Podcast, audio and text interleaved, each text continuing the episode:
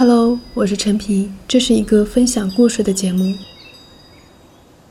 至于分享什么样的故事，我不是很想设限，因为天下人间有各种各样的人，有各种各样的偶然和可能性。我记得十分博学的作家杨照在一次采访中说道：“年轻人该如何应对这个快速变化的社会环境？”他说：“我们要有两种永不过时的能力，一种能力是能够体会、能够理解各种各样很不一样的人；另一种能力是知道如何表达自己，如何让自己被别人理解。而这两种能力如何来，就来自于我们对人类经验多样性尽可能多的体会，来自我们能够。”摆脱自我中心，对我想把这个作为自己节目的目标。当然，话一说出口就觉得是不是目标定的有点大？不管了，不管怎么样，总还是希望自己能够尽量朝着这个方向去走。我想的是以一个一个主题的形式去分享故事和思考。第一个主题当然是先拿自己家开刀了，算是家族回忆吧。是关于我的家里几个已经逝去的人物，他们在我生命到来之前，已经在经历人生的幸福与苦难；而在我开始记忆的时候，他们已经走完了自己的一生。所以我的记忆里没有他们，我必须借助我父母的记忆，才能重新还原他们。如果我再晚一些，或者到了我的下一辈，他们存在过的痕迹只会淡化的越来越快，快到也许有一天已经无从找起。现在我要讲的第一个人物很简短，因为能搜集到的关于他的回忆已经很少很少。这个人是我妈妈的爷爷，也就是我的外曾祖父，或者口语一点的称呼太老爷。太老爷他留给我们这些下辈最大的印象，用妈妈的话说是他这个人非常好玩，很有意思。不过呢。连我妈妈也从来没有见过他，他自己也是从外公外婆或者哥哥姐姐那里听来的。我们粗粗算了一下，太老爷大概是一九一零年代生人，民国初期那会儿，在他正当壮年四十多岁的时候，又正好赶上了大跃进三年困难时期。我们都知道，经历过以前艰苦生活的人，当然肯定比别人更懂粮食的可贵，但是，当然也可能因为这样。比别人更贪图食物的享受也说不定。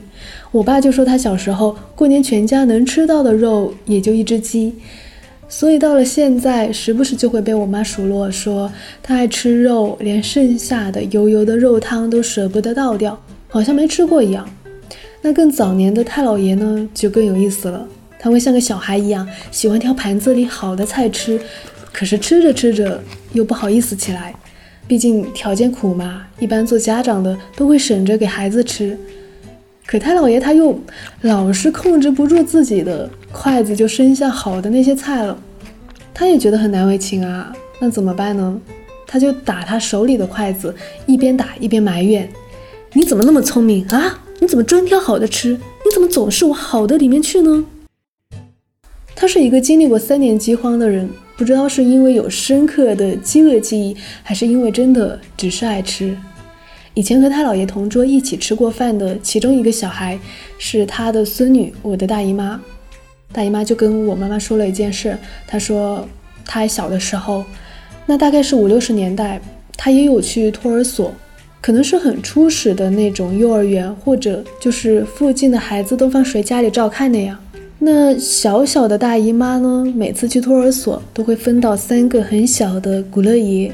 我不知道普通话要怎么翻译这个古乐爷，就是一种比大拇指指甲大那么一点点的圆圆的黄色小饼干。太老爷呢，他就会特地吩咐小小的大姨妈：“你要留一个给我哦，我也要吃的。”小小的大姨妈呢，就舍不得吃完。记得每次省下来带回来给他一个，他也真的要吃，他也不觉得他这个老人反过来跟小孩子讨东西吃有什么不对劲的。当然，长辈一直都很喜欢逗小孩玩，嗯，给爷爷吃一个好不好啊？让奶奶咬一口吧，啊，像这样。可是太姥爷那个情节当然要恶劣很多啦，打引号的恶劣。按照妈妈从大姨妈那听来的。在转而告诉我的描述里，他那是真的在跟小孩子讨东西吃，可同时他又的确是一个可以和小孩子很亲密的人。他姥爷在他最后的十几年里成了盲人，我们不知道他到底是为什么眼睛看不见了，可能是得了某种眼疾。可他也不是一开始就完全看不见的，还是有一点点视力。那时候他还下地干活，他干活时喜欢带一个小茶壶，黑色，锄头每锄一下翻起的黑色土块，个头颜色就跟放在一边的小茶壶差不多。于是有一天他正在锄地，当时就有个邻舍故意捉弄他，说：“喂，我说某某人啊，你怎么锄地的？这有块土那么大，你都不知道把它除掉吗？”太老爷当然以为自己没看见了，他就回答说：“啊，是吗？这有块土呀。”结果一锄下去，咣叽一声，那小茶壶就碎了。他立马就反应过来了，大骂：“你咋不着急死啊？你咋拼啊？”刚刚说的是我们的家乡话，温州方言，意思就是咒人家死。你怎么不去死呀？你怎么骗我呀？用普通话说好像就少了一点点那个味道啊，也有可能是因为我说的没有那个味道。想想太老爷那个小茶壶，那时候那么一个小茶壶，虽然也不是什么贵重的东西，但也不是说扔就扔、说买就买的。我猜这坏心眼的邻舍估计是故意把太老爷引到小茶壶那，或者偷偷的把小茶壶塞到锄头底下去了。太老爷就是个普通的小农民，还几乎是个瞎子，肯定干不了太多活。可想而知。这么一个天天带着的陪着他的小茶壶就这么碎了，他当时得多心疼啊！这是一个悲伤的故事，可他还是成了所有人口中的发生在太老爷身上的笑话之一。后来太老爷的视力越来越不好，就不再下地干活了，地里的活就交给儿子干。太老爷有三个儿子，一个女儿，大儿子和小儿子都出去读书了。只有我的外公留下来代替他在地里干活，待在家里的太老爷呢就比较闲。以前街坊里的妇女都喜欢跑过来跟他闹着玩。他会唱十八摸，十八摸就是说在女人身上的各种摸，带着玩笑和低俗意味的民间小调。二人转里也有粉段子叫十八摸，不知道唱词唱调是不是一样。问题是，外公不喜欢他唱这种低俗歌曲，太老爷呢又很怕外公。可能是外公真的会骂他，骂得很凶。有一天呢，外公出去干活了，街坊里的妇女就都围过来要逗他玩，一个个起哄：“哎，你唱个十八摸吧！对哦，你唱一个吧，唱一个吧！”他姥爷不肯，不行，我会被骂的。妇女们又说了：“没事，你放心吧，你儿子不会来的，他还在地里呢。”另一个就诓太老爷说：“没事，你唱，我们帮你看着，他要来了呢，我们就告诉你。”其他人估计也都在附和，对对，我们帮你看着呢，没事没事。这样啊，太老爷就说，嗯，那行吧，就开口唱起来了。半那夜，三那更，睡呀嘛睡不着啊，摸头摸脚解心宽，吃吧隆咚锵咚锵。一呀伸手摸呀摸只在姐姐的头发边呐，姐姐的头发对我有限，只把隆咚锵咚锵，不让你摸，偏要摸，哎呦喂，哎呦喂，哎。我借用了一下郭老师的经典相声片段，感受一下民间的小调调就好。估计当时太老爷唱的时候，旁边的人也跟着节奏在那拍掌。太老爷这一唱。没想到外公真的就回来了。那些妇女们这时候倒好了，一个个都不说话了，一个个都不告诉太老爷。太老爷自己什么都看不到，什么都不知道。当然，外公就对着太老爷劈头盖脸的骂：“你好卷么多哎，为能开上，为能开上，为能那钱能那钱，你就立早去死啊岁！”就是说，瞎了眼还那么开心，还天天唱天天唱，你早点去死了算了。等外公终于骂完了，出去了。本来被骂蔫了一声不响的太老爷，这时候就骂那些拿他开玩笑的妇女：“说好了要看着看着，你们都不给我看着，害我又被骂死了。改天再也不唱给你们听了，再也不唱了。”其他人刚刚热闹看得可欢了，可能你就哈哈笑、摆摆手，哎，改天不会了，不会了。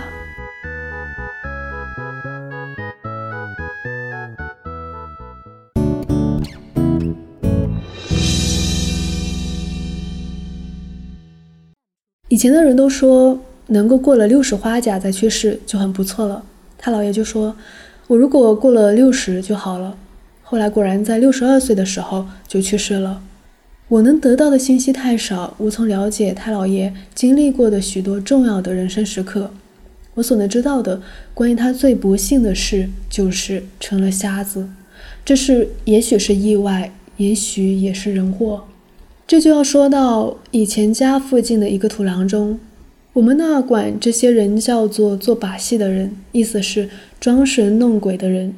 那个土郎中说自己会治眼睛。就拿剪刀把他姥爷的眼睫毛剪掉了，剪也不是细心的剪，据他姥姥说，是连着眼皮一起剪下来的。那后来眼睛就更烂更瞎了。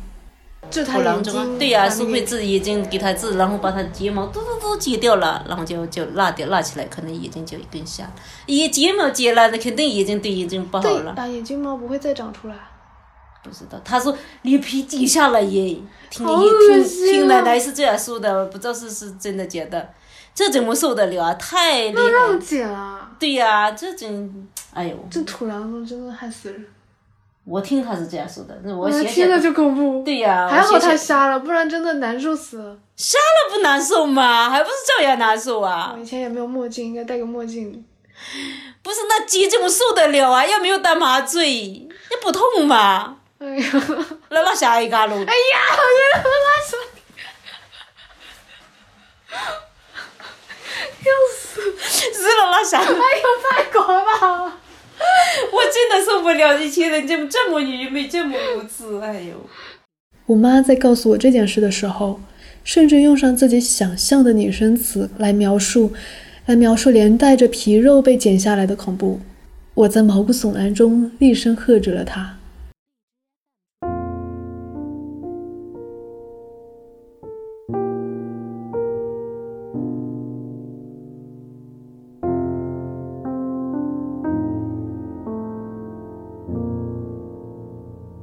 我后来又想了想，太老爷会不会恨这个土郎中？他会不会也恨家里人？竟然请他来治，捡的时候竟然没有拦住他。那些邻居妇女们都喜欢捉弄他，他的儿子生气时也会大骂他。他会不会心里也有怨气，也有委屈？可我从这些短短的小细节里听不出他对命运或身边人的抱怨。虽然这些事都只是家人留下来的记忆，也许有不准确的地方，但是多多少少这也是太老爷自己留给家人的印象。而我还是愿意把他想象成一个安身乐命的老人。太老爷与我之间隔了两代人。我迄今为止的生命里出现过许多人，而他出现的次数屈指可数。他只在家人闲聊时，在偶然中的偶然提起他时，他才从久远的时光中向我眨一眨眼。可他太陌生了，我所能继承的有关他的记忆又是如此之稀薄，以至于我几乎将他等同于教科书上的一个上世纪的老农民，一个枯瘦眼盲。拿着小茶壶或背着手的老人家，他的笑声如何？他被玩笑激怒了是什么表情？他和小孩子说话时声调如何？他也会像我们跟小孩说话时那样用上叠字吗？我一概不知。即便这一次我拉着妈妈坐下，要她仔细完整的讲讲太老爷，也不过是再挤一次牙膏。她能告诉我的，也就是以上所说的全部了。然而，当妈妈最后叹息说没了，我记得的就这些了。当她又补充说：“哎，你外婆对太姥爷最熟了。”我还是不可避免地产生了怅然若失的感觉。那是隐隐的，不得不告别一个可以喜爱的亲人的感觉。虽然他朦胧的如同一个影子，这个生于民国、行经最穷苦动荡之年代的老盲人他仿佛又在久远的时光中向我背过身去走向一片虚无缥缈的白色那是肉体无法企及无法感知的世界。两年前外婆也走进了那片白色。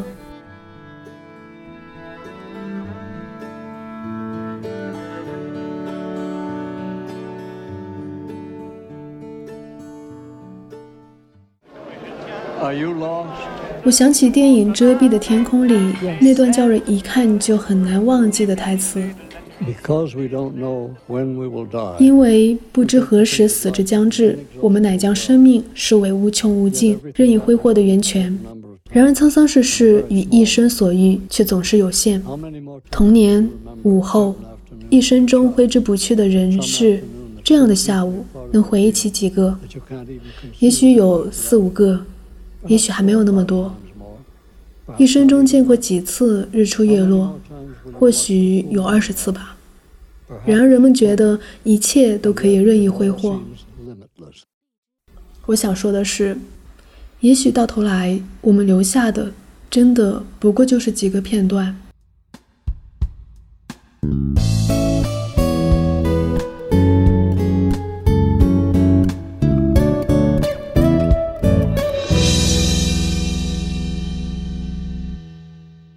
关于我太姥爷的一个非常简单的人物故事就到这了。下一集的人物会稍微更丰满一点，是一个令我更加唏嘘的人物。我在听完他的故事后，只想问：为什么这么好的一个人，结局却并不美好？这个人就是上面提及的太姥爷的大儿子，我的大阿公。我们下期再见。